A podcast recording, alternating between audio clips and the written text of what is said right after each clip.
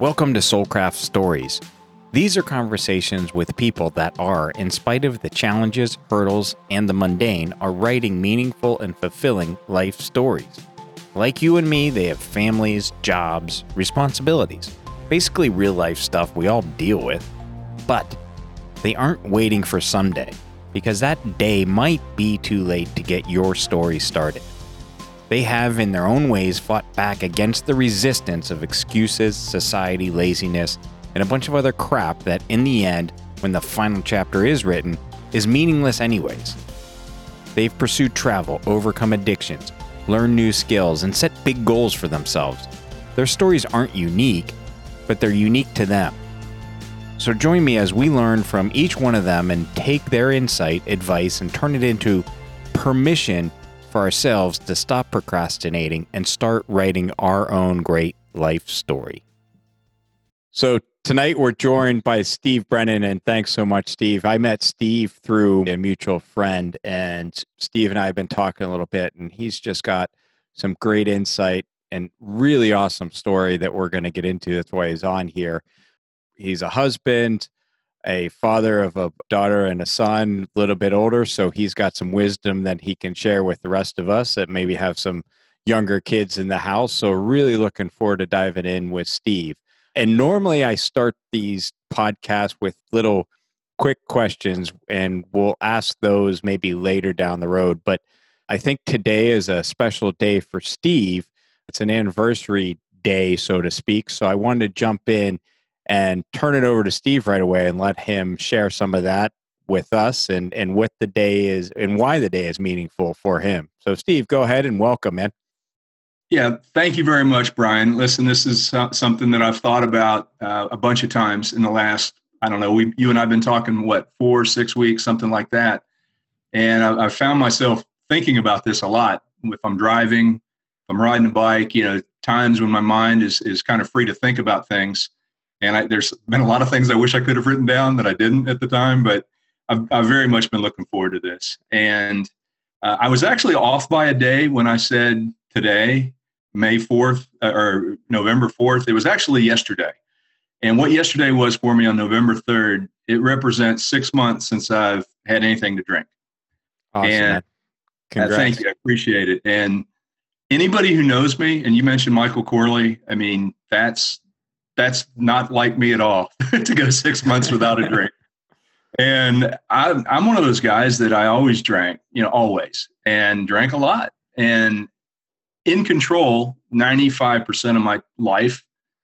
And I found myself really kind of getting out of control with it over the last, I'd say, five, six, seven years. It coincided with honestly developing a pretty strong bout of depression. Treating that with drinking more. Frankly, just about everything you can think of in your life. If you want it going in one direction, I was going in the other direction. You know, there's some there's certain events in your life that you're going to remember forever. And for me, it's it's something that occurred on May 2nd between me and my son. And my son's a great kid. Uh, he's, you know, just a fantastic kid. I think my wife would have a, a tendency to possibly enable me and I think my daughter could have a little of that. My son doesn't. Uh, he he literally would he would accept no uh, no excuses. He got on to me pretty good on May second. We didn't have an altercation from the standpoint of there was nothing physical about it, um, but it was a moment where, as a father, it's hard not to feel very low when you realize a 21 year old is really having the adult side of this conversation with a 55 year old. It hit me. It's a conversation I didn't want to have at that time. It was late in the afternoon. I'd been drinking all day, and that's not a time you want to have a, a conversation with somebody. But he didn't accept that. He didn't accept that answer that I don't want to talk about this. He said, We're going to talk about this. And then when I said, I promise I'm going to do better, his answer was, Well, you've said that before. so I was in the situation where okay, we got to have the conversation, which I don't want to have, but you're not listening to anything I'm saying. So it was kind of, I kind of did the Muhammad Ali rope a dope. I just covered up and all right, I'll take your assaults and I'll deal with it. I felt different that moment. I think I had, you know, I had woken up every every day for the last 10 years saying I'm, I'm going to drink a little less, whether especially on a Monday and, and just didn't do it. But I can tell you that something felt different Uh, on that Sunday. I just decided, you know what? I'm going 30 days without drinking. And if I can't, I told my family this, if I can't go 30 days without drinking, I'm going to rehab. I told them that, you know, I may go 30 days without drinking and still go to rehab. And I don't know if I meant that when I said it because I knew I could do that, if that makes sense. It's like it's pretty easy to, to throw that out there when you know you're not going to have to do that. Not that, you know, I think if I think rehab probably could be a great thing for some people. I just never saw myself as someone who needed it.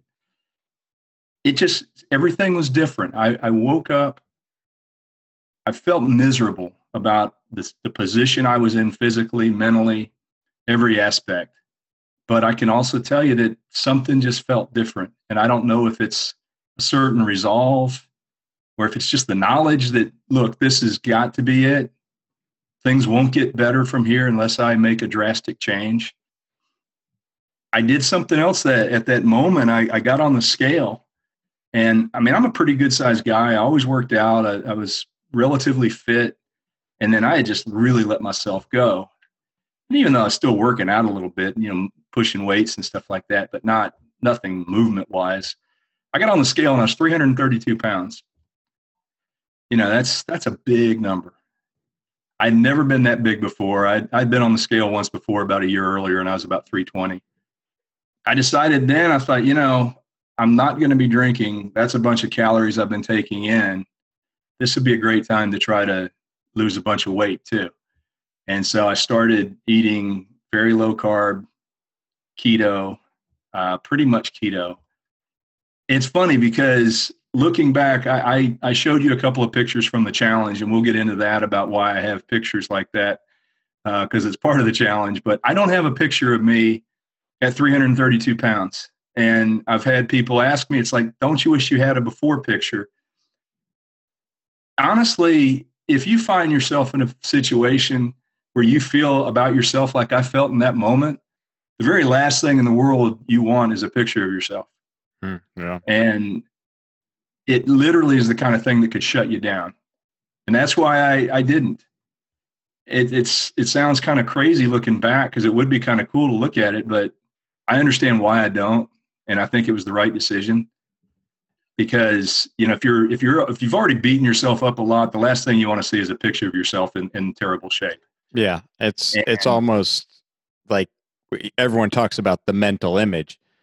You have a mental image of yourself burned in your your mind. You don't need a picture on your mirror looking back at you yeah. with that mental image. The mental image was hard enough to deal with. Am I right at the at the time? Well, it sounds like no doubt. I mean, mirrors aren't your friend when you're 332 pounds, and but but it is funny though. Mirrors can play a little bit of a trick on you, in that you know you can see something in the mirror that's not reality. A picture is reality. You know, you take a picture of yourself, that's reality. You can look at a mirror and just kind of make yourself think, yeah, you know, I, I'm not in too terrible a shape, but but yeah, so so that's why there was no picture.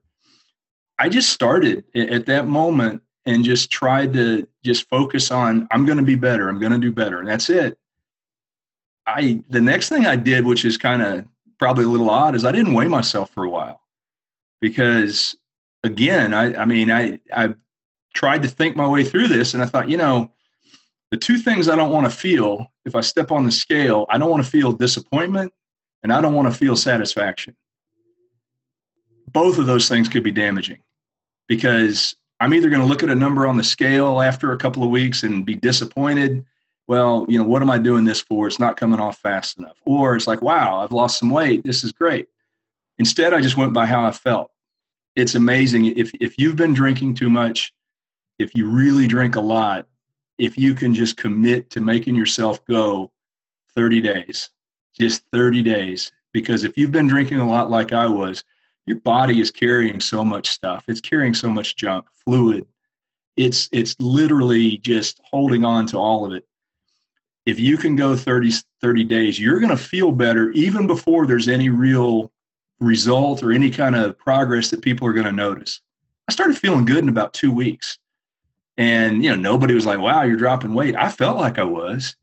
And I finally got on the scale after about three weeks and I had lost, I'd lost more than, I think it was 22 or 23 pounds after 21 days. Wow. It's, so that's not real weight, you know? I mean, that's, that's fluid. I mean, that's what it is. I mean, right. yeah, it's, it's real weight in the sense that it's gone, but you know, it's not like, you know, uh, losing that much fat. I mean, it was right. just weight. From that point, I just started I kept doing the same thing and I started working out more and moving more. But take everybody through, Steve. I think when when you say 30 days, there's a lot of folks that that try diets, that try to give up vices. You got through those first 30 days. Walk us through the mindset when you got up in the morning every day because I talk a lot about I'm a big believer in it's the little steps that build the momentum yeah. And that's what you had to do. So, what was your mental mindset? Share with everybody how you got up every day of those 30 days, because every day in those 30 days couldn't have been easy. I won't say, I, I certainly wouldn't call it easy, but it honestly was so much less difficult than I would have expected. And and I, I know that's that's probably not a real compelling answer. Um, it's an honest answer, though. I I think I think the knowledge of where I was and the resolve to be better, and I knew the path. I knew it so well. I knew what the path was that it's it's as if the desire to not do what I was doing just wasn't as strong. You know, I was I was so used to drinking so much beer. I replaced it with uh, mostly AHA sparkling water. They have a bunch of different flavors. Uh, I I've drank I, have I've drank so much of that it's not even funny. It's uh, it's got a little fizz, so I think that might have been replacing you know the carbonation rather than just drinking straight water or something like that. If you're if you go low carb, if you're if you like the kind of things, I mean, I love to cook. I mean, I like to do barbecue and stuff like that. All the things that are keto are, are things that I liked anyway. The difficulty probably came in things not happening as quickly, even though they they really were in real terms, they were happening quickly. It's still you you, you gotta get past the idea that the path is going to be so long. That's something that really starts stops you from getting started. If you're in a position like I was, it's easy to sit there and and think of I weigh 332. Man, I, I'm not going to look or feel good till I get to about 260. Okay, that's my gosh, that's 72 pounds. How long is that going to take? Ah, man, you know, before you know it you're not doing anything good you're you're stuck the 30 days for me is because i think that's a period of time that is long enough that you're going to feel different but it's also short enough to be manageable you know mm-hmm. you hmm. don't want to you know the old saying of how do you eat an elephant one bite at a time you right. don't want to think about i got to lose 85 pounds man how am i going to do this that's a long time. That's a long road. Now make it a shorter road. Set a specific plan. Not not a goal that's a number and that's something i've yet to do. I've not set a goal that's a number of anything i wanted to do from losing weight. It's the goal was to have a process and the goal is to do the right things. The number will be what the number will be. In order to get through i think the when when times are tough i think i think a strategy would be to just think of all the reasons why you want to do this you know, think of why this is important to you. The truth is, Brian, I think some people, if it's not that important to them, if they haven't gotten there yet, it's probably not going to happen. It's not as if that's a weakness of someone. It's just that the importance is just not there yet. I've had some of my friends that are, you know, every, we've all got friends that are varying degrees of overweight. I mm-hmm. mean, the whole country's fat. It's part of the reason. So, yeah, we all got friends that could stand to lose a little weight.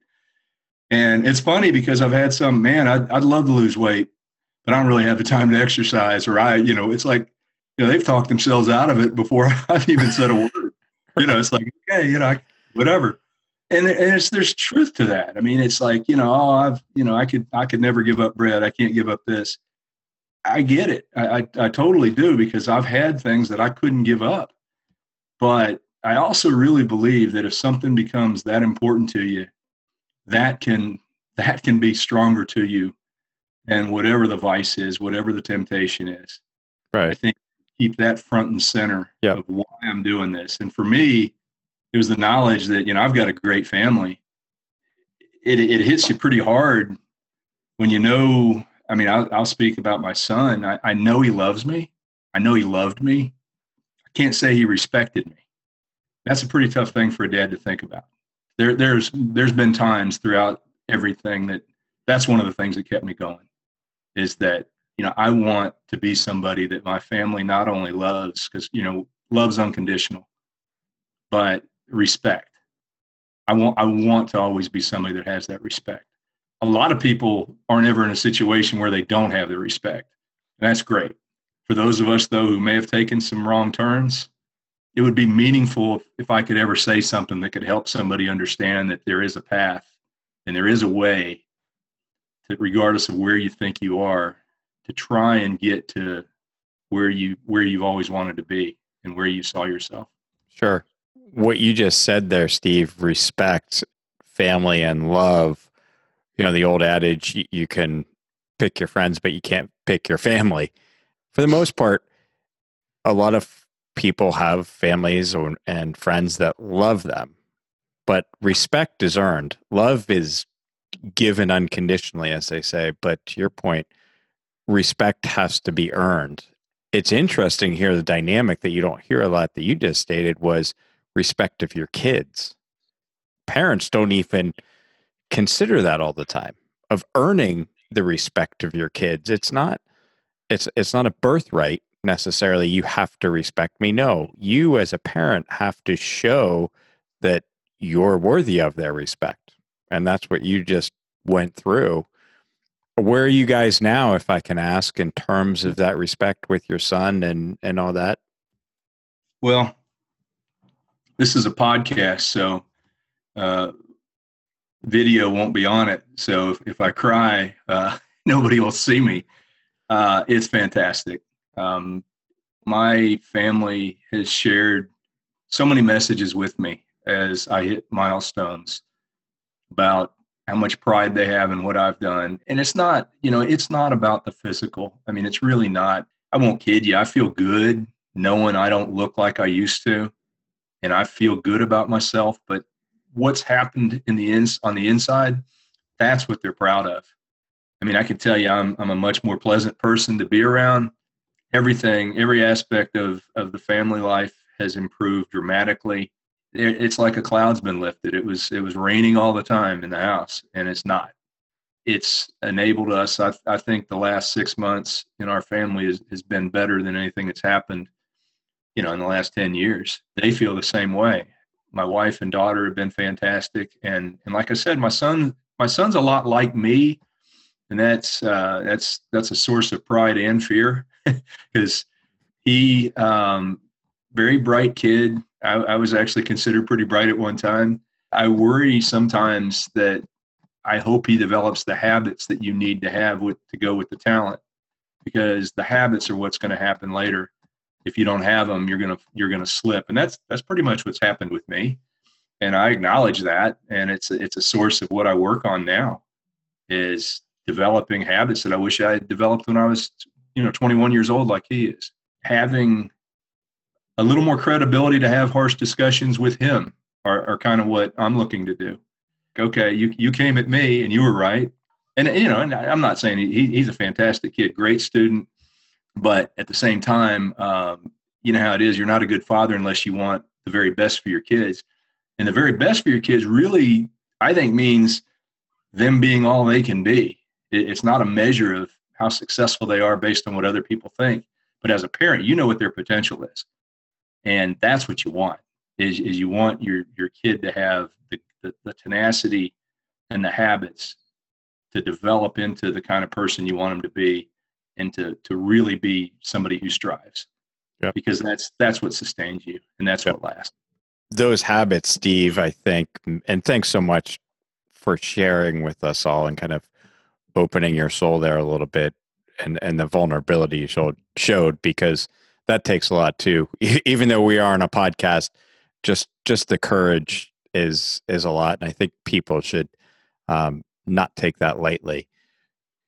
But that going back to the habits thing, and you said a little bit earlier, what got you through the start of this process was the process. It's about the process. It's not about the number that you're shooting for. To use your example of losing a bunch of weight and you put a bogey out there as a big number, you stop before you even start because you're focused on the number instead of the process. How did you set up your process to be successful and get the results that you got?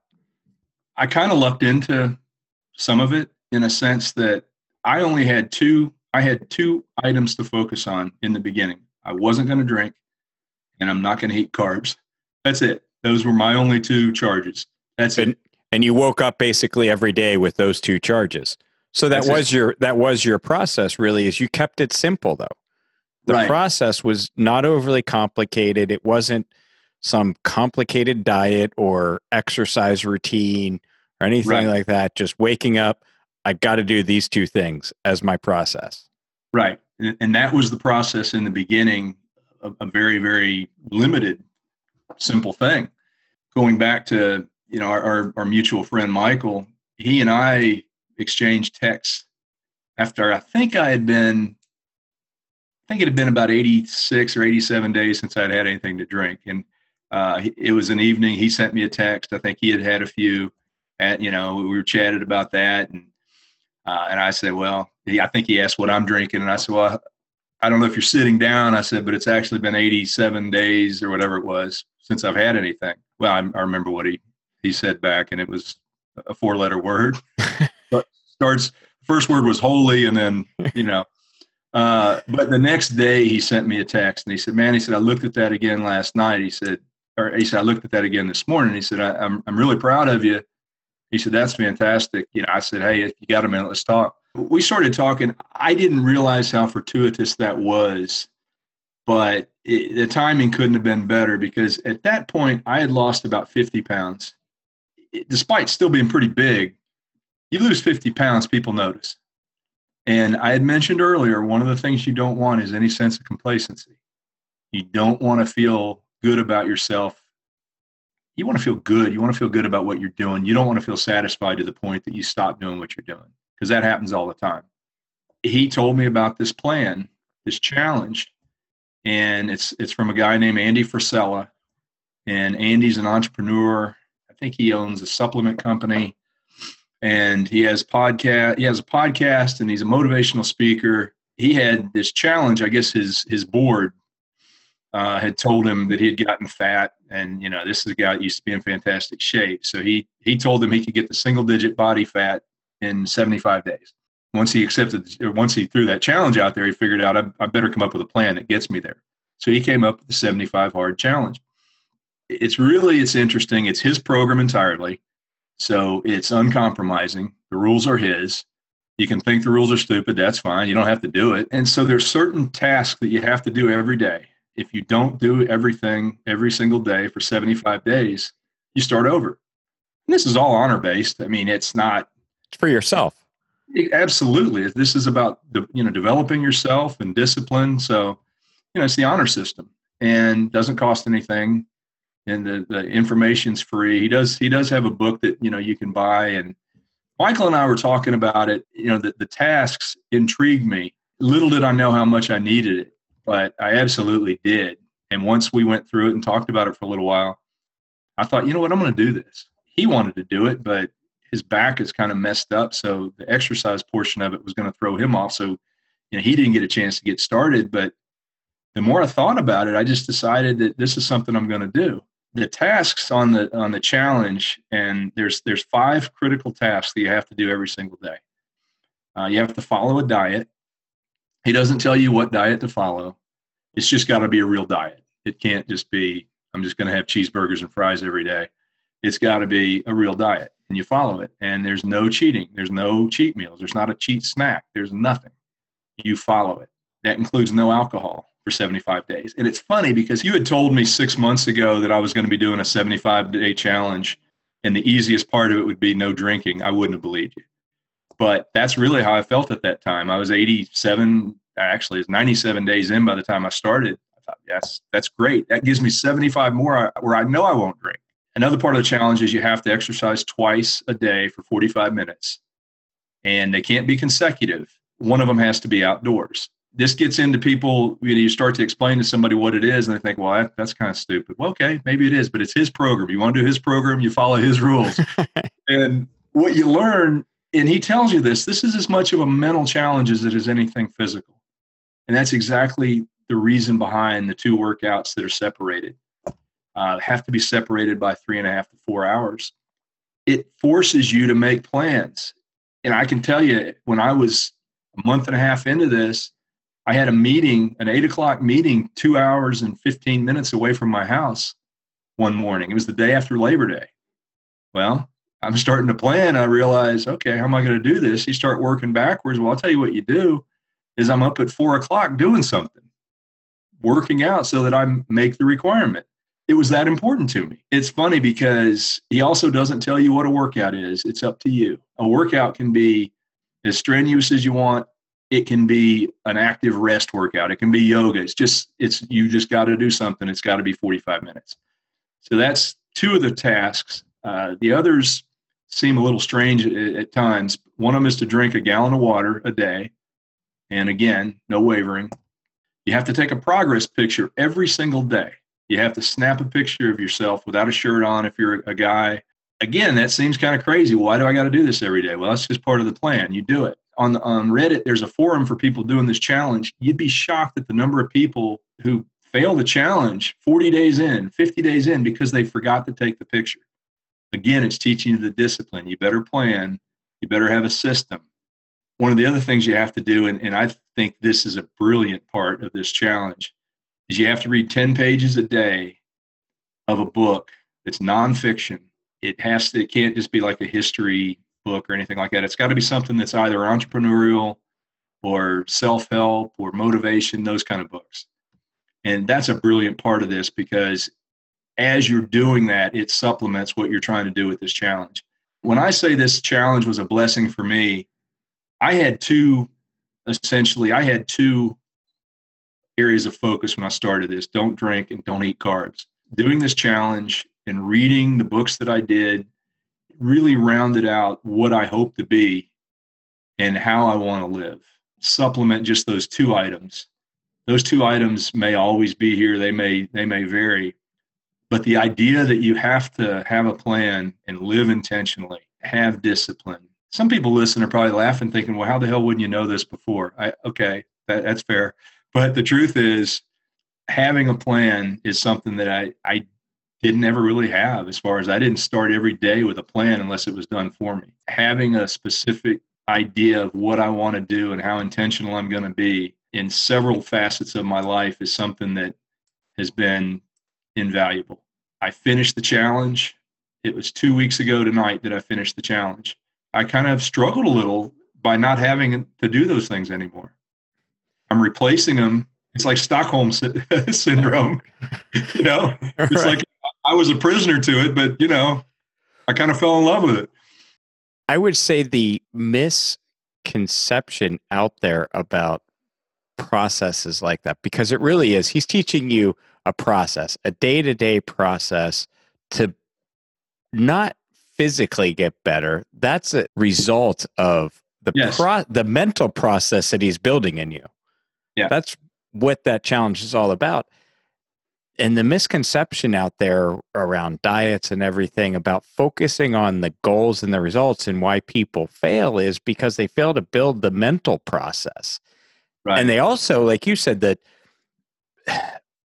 it's kind of weird. I've I've been through things like that myself where you mentioned the Stockholm syndrome and the and the prisoner effect that but in a way it's freeing the process frees you. I wouldn't discount what you just said because a lot of people don't get that, Steve, in my opinion, that those types of mental process building things are actually more freeing because they remove clutter. Yes, they give you clarity, no doubt. Yep. So that leads me into my next question now. So you're sitting at the end of this, you've had huge success over the last six months, big milestone but now you're walking into a little bit of unknown. hmm So what in life are you afraid of now? What what are your some of your fears that you're you're holding now? I think it's a fantastic question, and my fears really center around still not being all I hoped I could be, if that makes sense. Um, I don't I don't fear going back to a guy that drinks way too much and and gets you know extremely heavy. I don't fear that at all because I, I there's there's no there's no underlying reason that caused those things anymore. You know, I've I've essentially self-treated, which which really isn't the right way to do it. I encourage anybody if you ever feel about yourself like I did, get some help. Don't don't just struggle through it like I did. But I got through in a way that I think I can I can move forward and not fear going back to that. I fear I'm always going to have the tenacity. I fear not having quite as much as I had while I was doing that challenge. I, I have got to replace that challenge on a daily basis, and I've got to come up with a program. And I still haven't done that yet. I told myself I was going to do that before I was done with 75 Hard, a series, and I think 30 days is a perfect time frame for me. A series of items that I'm going to hold myself accountable to on a 30 day rolling basis that's going to focus on diet exercise self you know self not self help but essentially personal development and examining all the relevant aspects of your life whether it's your your finances whether it's what you are as a person spiritual volunteering. I'm going to include an element in every aspect of my life and evaluate everything on a 30 day basis I'm working to try to put a plan in place. Meanwhile, I'm still just kind of holding on to some of the things I did in the program. You know, still working out every day, still sticking to a diet, revisiting some of the things I read while I was blowing through these books. I don't think I quite spent as much time with some of them as I should. And I'm revisiting two of them in particular. One is on uh, Atomic Habits, which uh, from James Clear, which is really good. Great book. And then Brendon Burchard, who's a, another motivational speaker and uh, leadership de- uh, development guy, and he actually has a book that's free. You know, it's it's fantastic, and it's it's all about really, you know, being intentional. All the things we've talked about, and having clarity in what you're doing. As I was going through this the first time, I I didn't do all the work, you know, all the workbooks. I didn't do all those things, and I'm revisiting those and doing those because I don't think it's necessary to keep uh, you know, chewing through all these different books, you know, pick one and live it, and you're going to be fine. They're all the same. It's funny. I, have I've read some that were. I mean, one of them, "The Magic of Thinking Big," was written in 1959, and it's amazing how relevant it is in 2020. Even though it, it's hysterical to read it because you realize how much society has changed. Because in this book in 1959, every example in business is a man you know, and his secretary is doing, you know, these things. And it's it's kind of funny. There's no bullet points in this book either. It's like we're a PowerPoint society now. Right. You know? Oh God. Oh God. I got to read the whole page. Absolutely, you do. And it's funny because you, you you turn the page, you're like, wow, that's a whole bunch of words on both on both pages. Uh, funny. I mean, it literally does. It, it it jumps out at you just how different everything is now. But but the message is the same. I mean, it really is and it, it, talks about just you know having clarity about what you want to do being positive.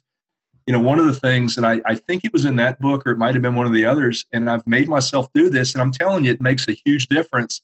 In the past when someone asked you hey you know how are you doing? I'm, i might have said oh not too bad something like that. Can't complain. No i answer i'm doing great. How about you? I say that every time now. It absolutely makes you feel better. As silly as that sounds it makes you feel better I, I give myself pep talks before I go into a sales call.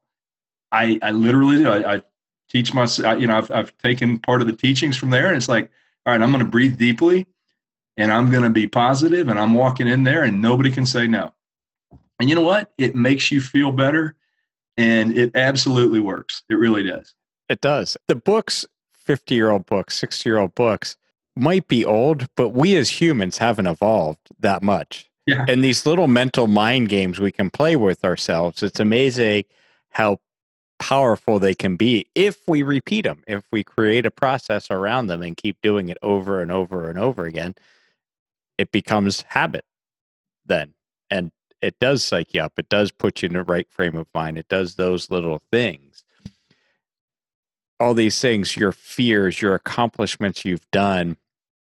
And before we got onto the podcast, we were just talking about the whole premise of Soulcraft is writing your own story, living intentionally.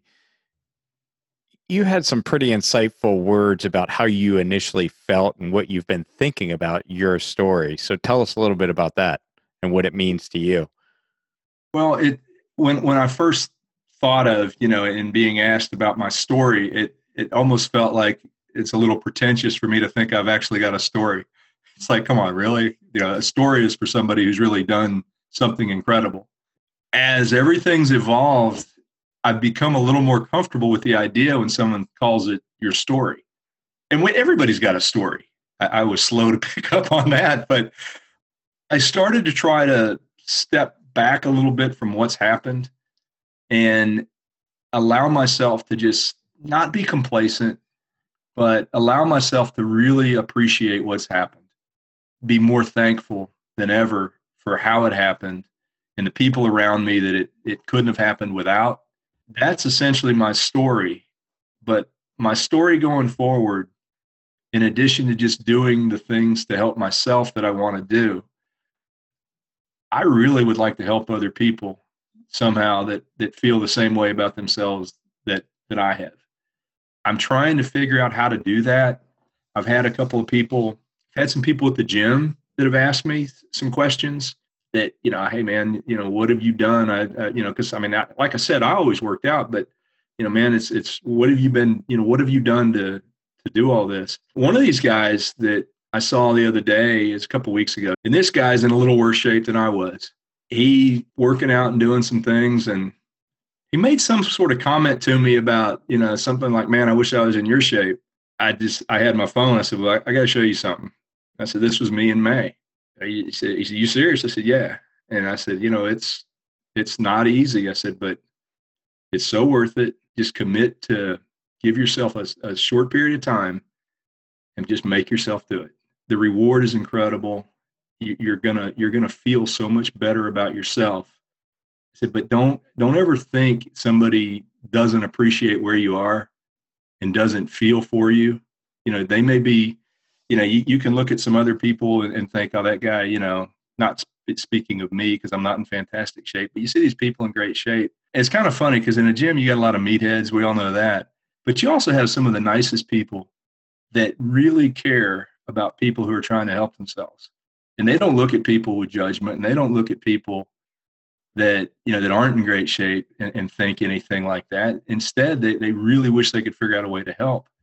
And i think i've got a little bit of a different perspective having been pretty darn heavy and i'm i'm not in great shape by any stretch yet. But i'd like to figure out a way to help people because i know firsthand you can't feel good about anything when you're that big. You just don't. You know trying to figure out a way to get through to some people would be exciting for me. I had a presentation the other day, and I was talking to this nurse, really, really large, large girl. And while we're sitting there, I'm talking to her. I notice, I mean, she's pulling her her scrub top out about every five seconds so it doesn't hang down on her. But I, I was so distracted because I just I just I wanted to stop and say, you know what? I know exactly how you feel you know it, it's literally something that consumes you and it prevents you from from feeling anywhere near as good about yourself or, or life as you should.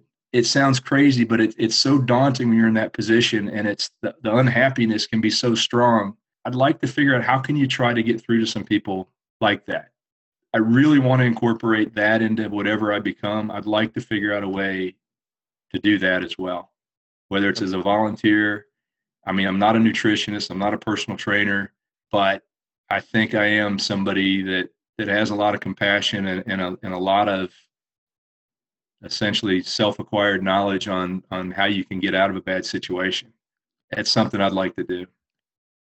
I think Steve, that's unbelievable. We all we also tend to overestimate the credentials of folks like a, a nutritionist.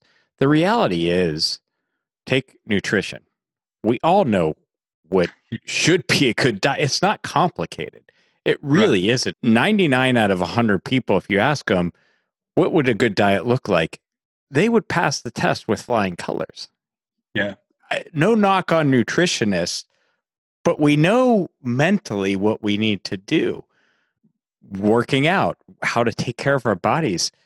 All these things aren't complicated. And and again, I will say there's trainers and stuff at the gym. There's there's physiology getting into the finer points. So I, I don't want to discount everything that they do. But just like you said before, you can walk yourself through it. Sometimes you need a hand, but I don't think it needs to be somebody with three letters behind their name or sure. plaques on the wall. Mm-hmm. So, in my very one person, humble, again, I'm starting a podcast and I know nothing about podcasting because because these are the exact your story are the stories that I want people to hear because I think it is relevant because it isn't to your point somebody that's gone off and done 30 Ironmans and they have medals yeah. on the wall and they're, you know, a gold medalist. And no, it's regular Joes like you and I who yeah. have families and jobs that have great stories. And the fact that you want to start writing your next chapters about sharing and coaching and helping people through the same process because you know people are out there struggling.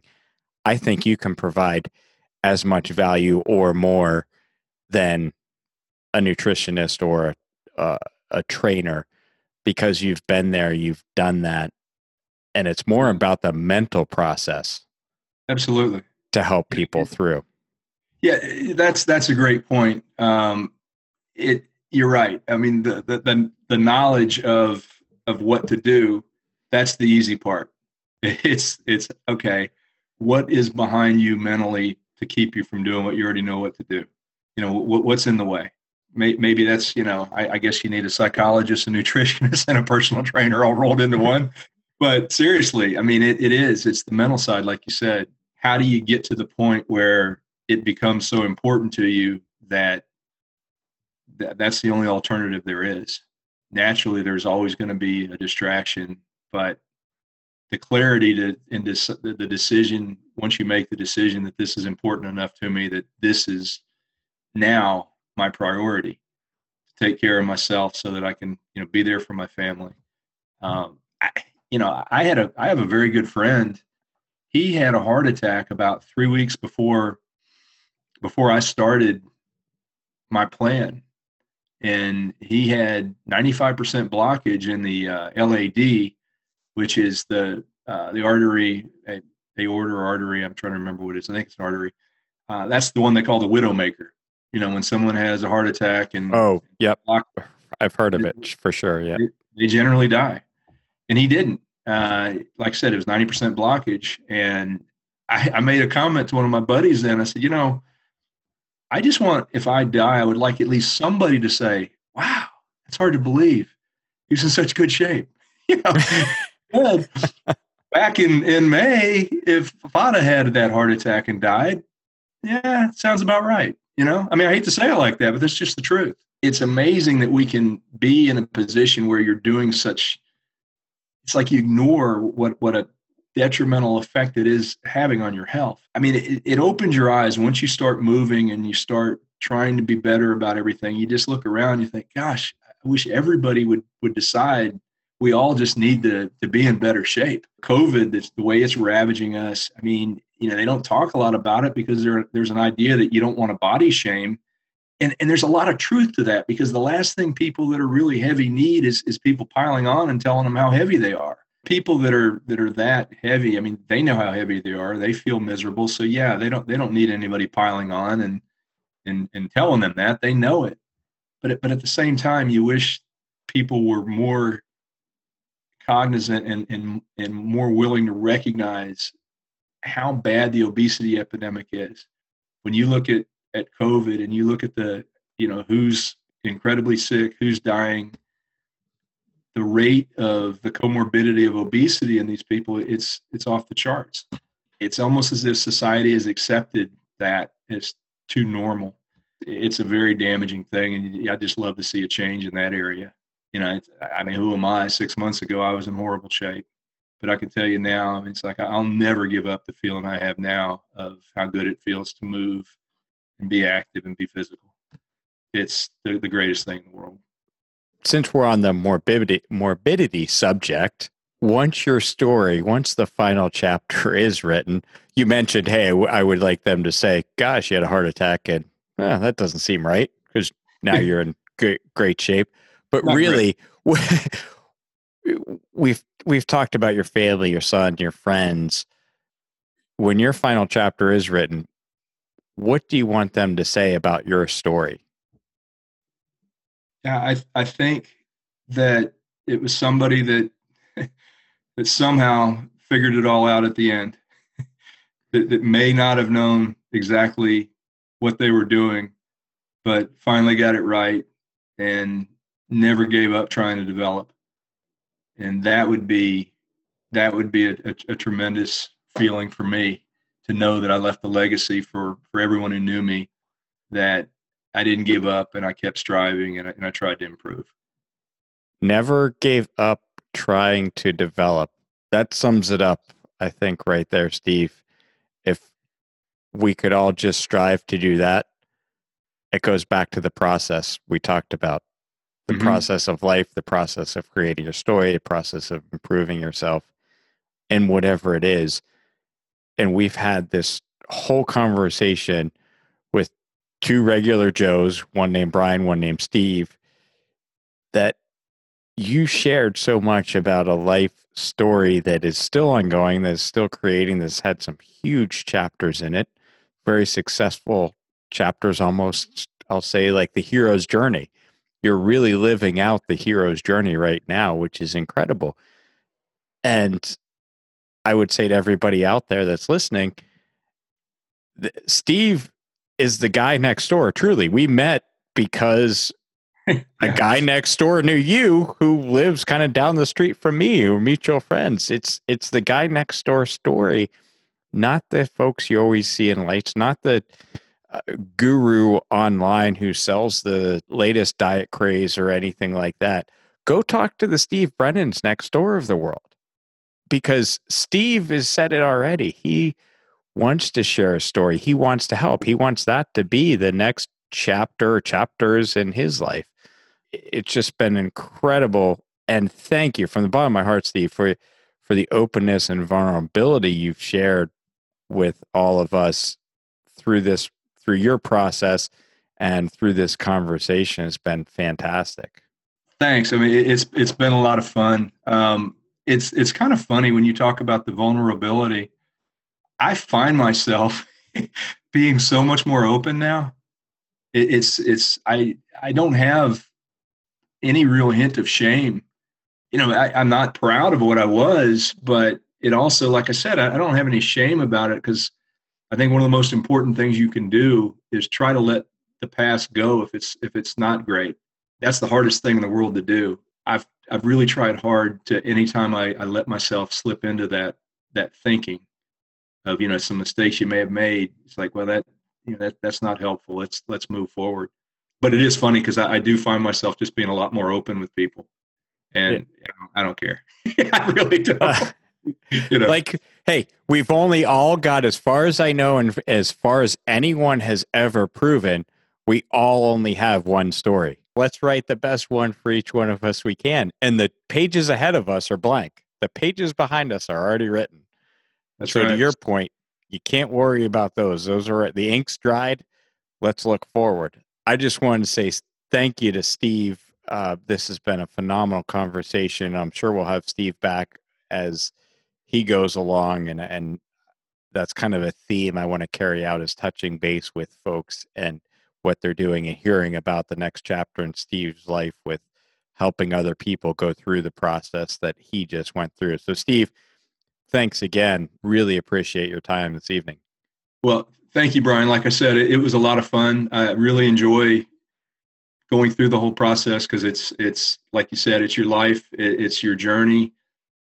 We all pick up things. I mean, I, I, learned some things in talking to you tonight too, and it's just like it, it's great to hear because uh, we're all sponges and, and we all we're all we all copy. And there's things I can learn, and, and I'm happy to, to to learn, and I'm also happy to help. But this has been a lot of fun. Well, to walk a mile in someone's shoes. Isn't it amazing how much we can learn and be motivated by each other just by taking the time to listen to someone's story? It's not always the gurus and experts that have the answers or can provide the spark for us. It might just be the Steve Brennans of the world that live across the street. Thanks, Tribe, for tuning in. And just a reminder if you've got a sec, leave a comment and also head over to soulcrafttribe.com to sign up for the email list. I promise not to send a lot of crap, but it's a good way to stay connected and hear when we roll out new episodes and some other stuff we have planned. Thanks again and have an awesome day.